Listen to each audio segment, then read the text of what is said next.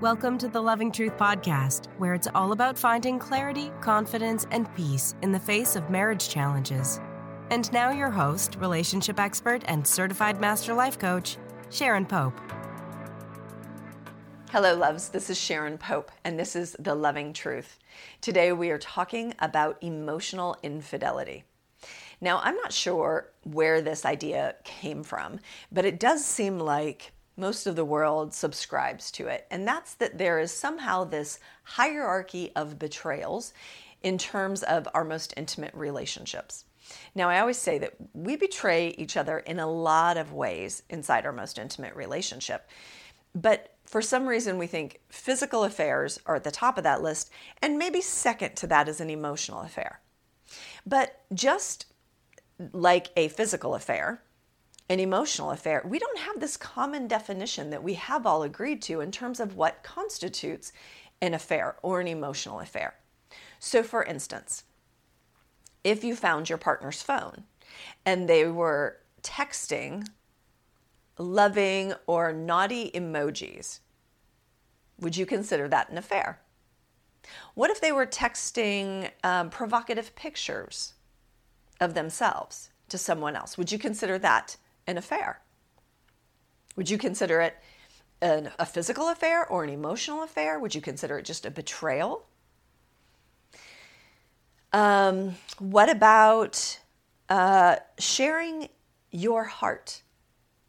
Sharing details of your marriage with someone else. Do you consider that an affair?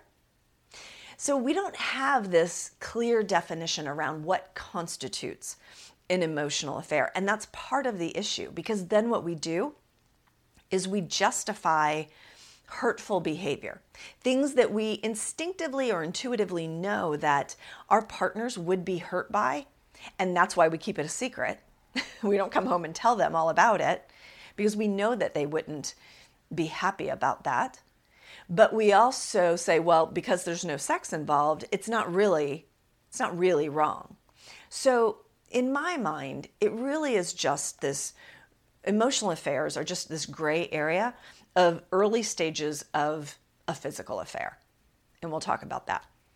So I'll share with you the story of a client of mine that I'll refer to as Tina. That is not her real name, but it's the story of so many women. And that is, you know, she was struggling in her marriage and she was feeling kind of lonely inside of her relationship. She was feeling like she just wasn't really being understood or seen or valued in her marriage. And she was throwing herself into her job and her work. And she was excelling there because she had placed so much time, energy, and attention in that regard. So she was feeling really strong and confident and comfortable at work. And lo and behold, she starts to confide in one of her coworkers. And then that confiding leads to more things, more elements of her sharing what's going on in her life with this man that she works with, who is also married, right? And he starts sharing some of the things that are working for him and aren't working for him in his own marriage with her. So I consider, let's talk about sacred space, right? I, I use this hand motion a lot, so you might see me doing this. Uh, and then for those of you that are listening in, think of it like there's you as an entity, there's your partner as a distinct and separate entity. And then there is this third entity, which is your marriage or your relationship if you're not married. But that is a separate and third entity. And that third entity, what exists between the two of you, I consider that to be sacred space. We don't bring other people into the middle of that that to me is a betrayal.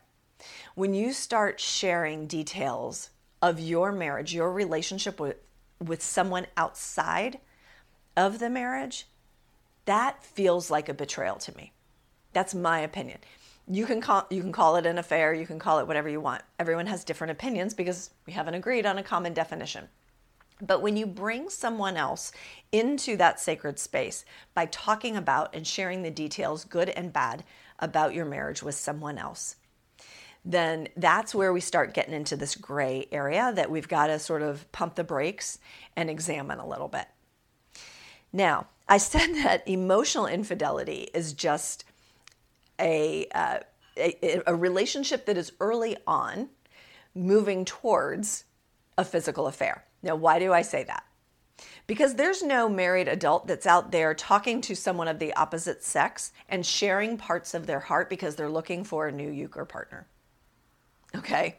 So if you find that there's emotional infidelity inside your marriage, know that it's just the early stages of something that eventually, very, very likely, would become a physical affair if given that opportunity. Right?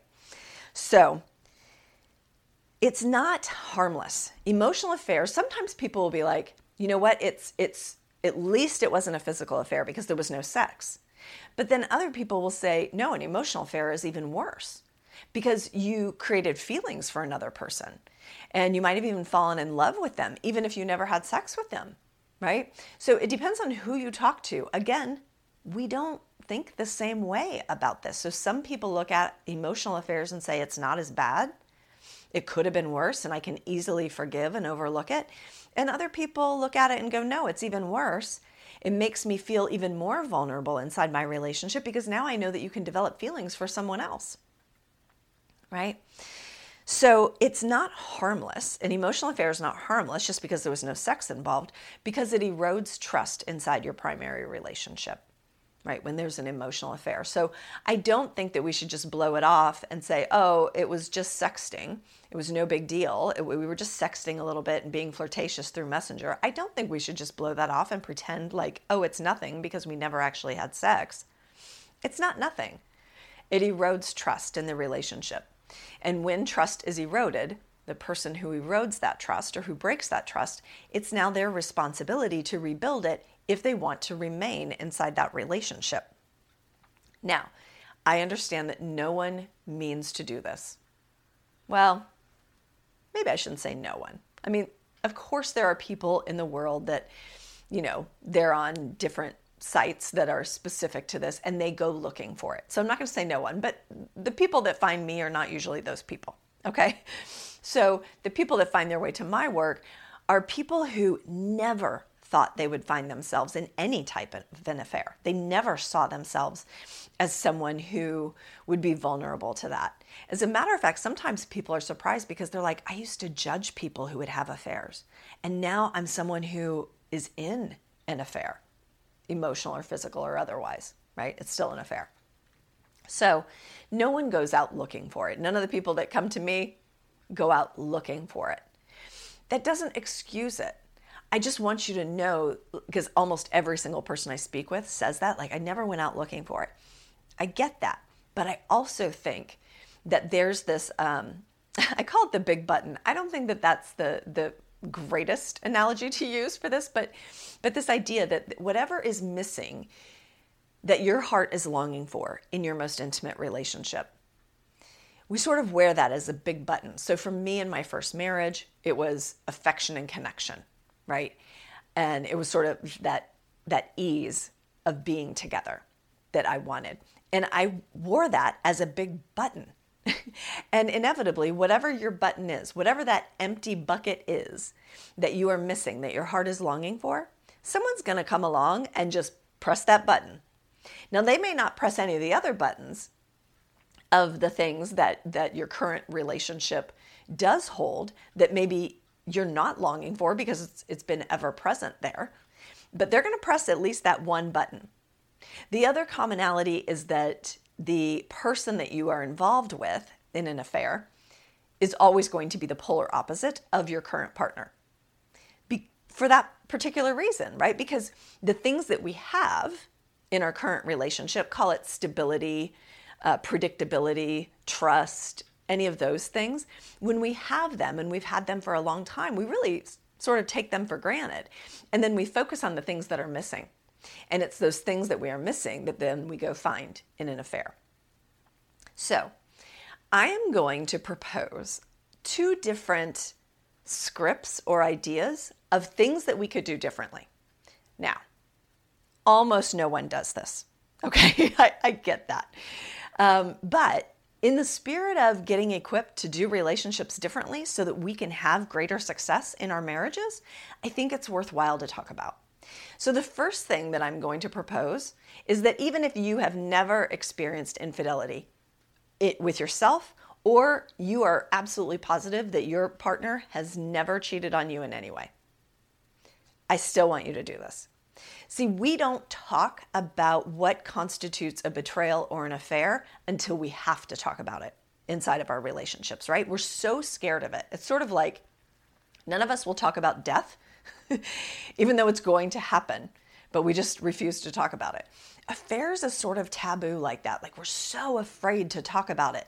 But I'll tell you what, when it ends up in the center of your living room, and because you find that your partner has had an affair or you find yourself in an affair, well, now many times we got to talk about it. We've got to understand it. So here's what I propose that you go home tonight and you have a conversation with your spouse about what do they consider to be an affair right have that conversation of what is it what would be a betrayal and then where does it go into an affair right? If I'm, is it is is sending pictures, flirty emojis? Um, what if I'm um, go to a massage parlor and I have a happy ending? What if I um, am just flirtatious? Um, what if I kiss someone or I touch someone in an intimate way? Like all of these things. Like what if I'm having sex online? Right? Like what are the things that we so first you got to look at yourself and go, what do I consider to be a betrayal? Or and when does it cross over into an affair? And then you got to ask your partner what their perspective is. And then the two of you are going to be able to make more conscious decisions because you're not just going to justify some bad behavior because we've never talked about it and we've made some assumptions around what where that gray area is. I want you to talk about the gray area before you have to talk about it. Okay? So that's the first thing. And I know you're probably already thinking, I don't like that option. What's the second thing? It doesn't get easier, by the way. so that was the easy option is to talk about it before you have to talk about it. The second thing that I want you to think about, if you find yourself being vulnerable to an affair, most of the time this is where we will overlook that behavior and we'll we'll talk ourselves out of it and go oh it's not it's not really anything. Like i know he's sending me flirtatious text messages and i'm starting to feel something about that but i'm for sure not going to tell my husband about that. The problem is is that it's a slippery slope right? And so if you don't catch it for yourself at that point that's when things can progress into an emotional affair, and then an emotional affair can progress into a physical affair, and a physical affair can progress into um, divorce and all the things that come along with that. So, if you find yourself being vulnerable in that place of where, like, whoo, this could go there, and I'm not sure how I feel about that, and you're, you're starting to talk yourself out of it, imagine if you went to your partner then and said, I have something important to talk to you about. You know, Joe at work invited me out for a drink after work. And, you know, we've been hanging out and we're friends, and I thought it was perfectly harmless. It turned a little flirtatious. And it made me start to question myself. It made me feel some things that I hadn't really felt before. I'm telling you this beloved, because it scares me. It scares me because I know that you and I aren't as connected as we should be and as I want to be. And I'm afraid that someone pointing their attention at me is going to now make me and therefore us and our marriage vulnerable to an affair. And I don't want that.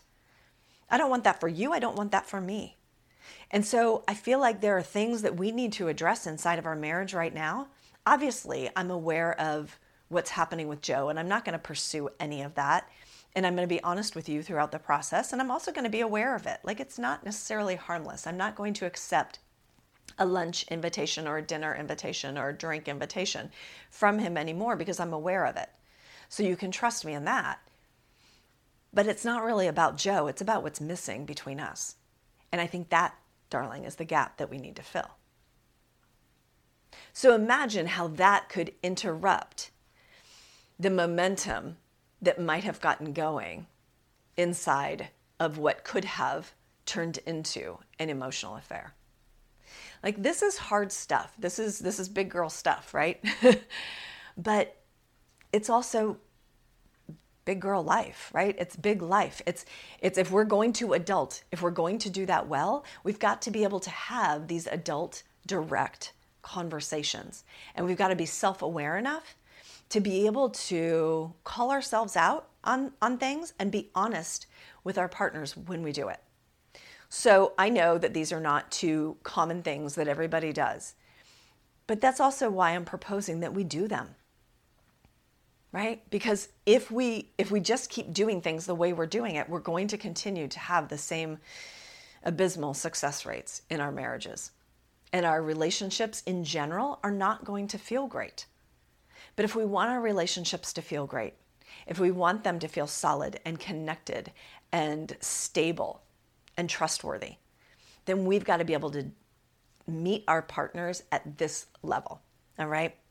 I hope that gave you something new to think about as it relates to emotional infidelity. And I will see you next week. Until then, take really good care. If you're listening to this podcast because you're struggling to decide whether to stay or go in your marriage, and you're serious about finding that answer, it's time to book a Truth and Clarity session with a member of my team. On the call, we'll discuss where you are in your marriage and explore if there's a fit for you and I to work together so you can make and execute the right decision for you and your marriage. Go to clarityformymarriage.com to fill out an application now. That's clarityformymarriage.com. If you've been stuck and struggling in your marriage for years or even decades, and you're serious about finding the confidence, clarity, and peace you desire, it's time to book a Truth and Clarity session with a member of my team. On the call, we'll discuss where you are in your marriage and whether I can help you come to a decision about how to move forward and guide you through every step of that difficult journey. Go to clarityformymarriage.com to fill out an application now. That's clarityformymarriage.com.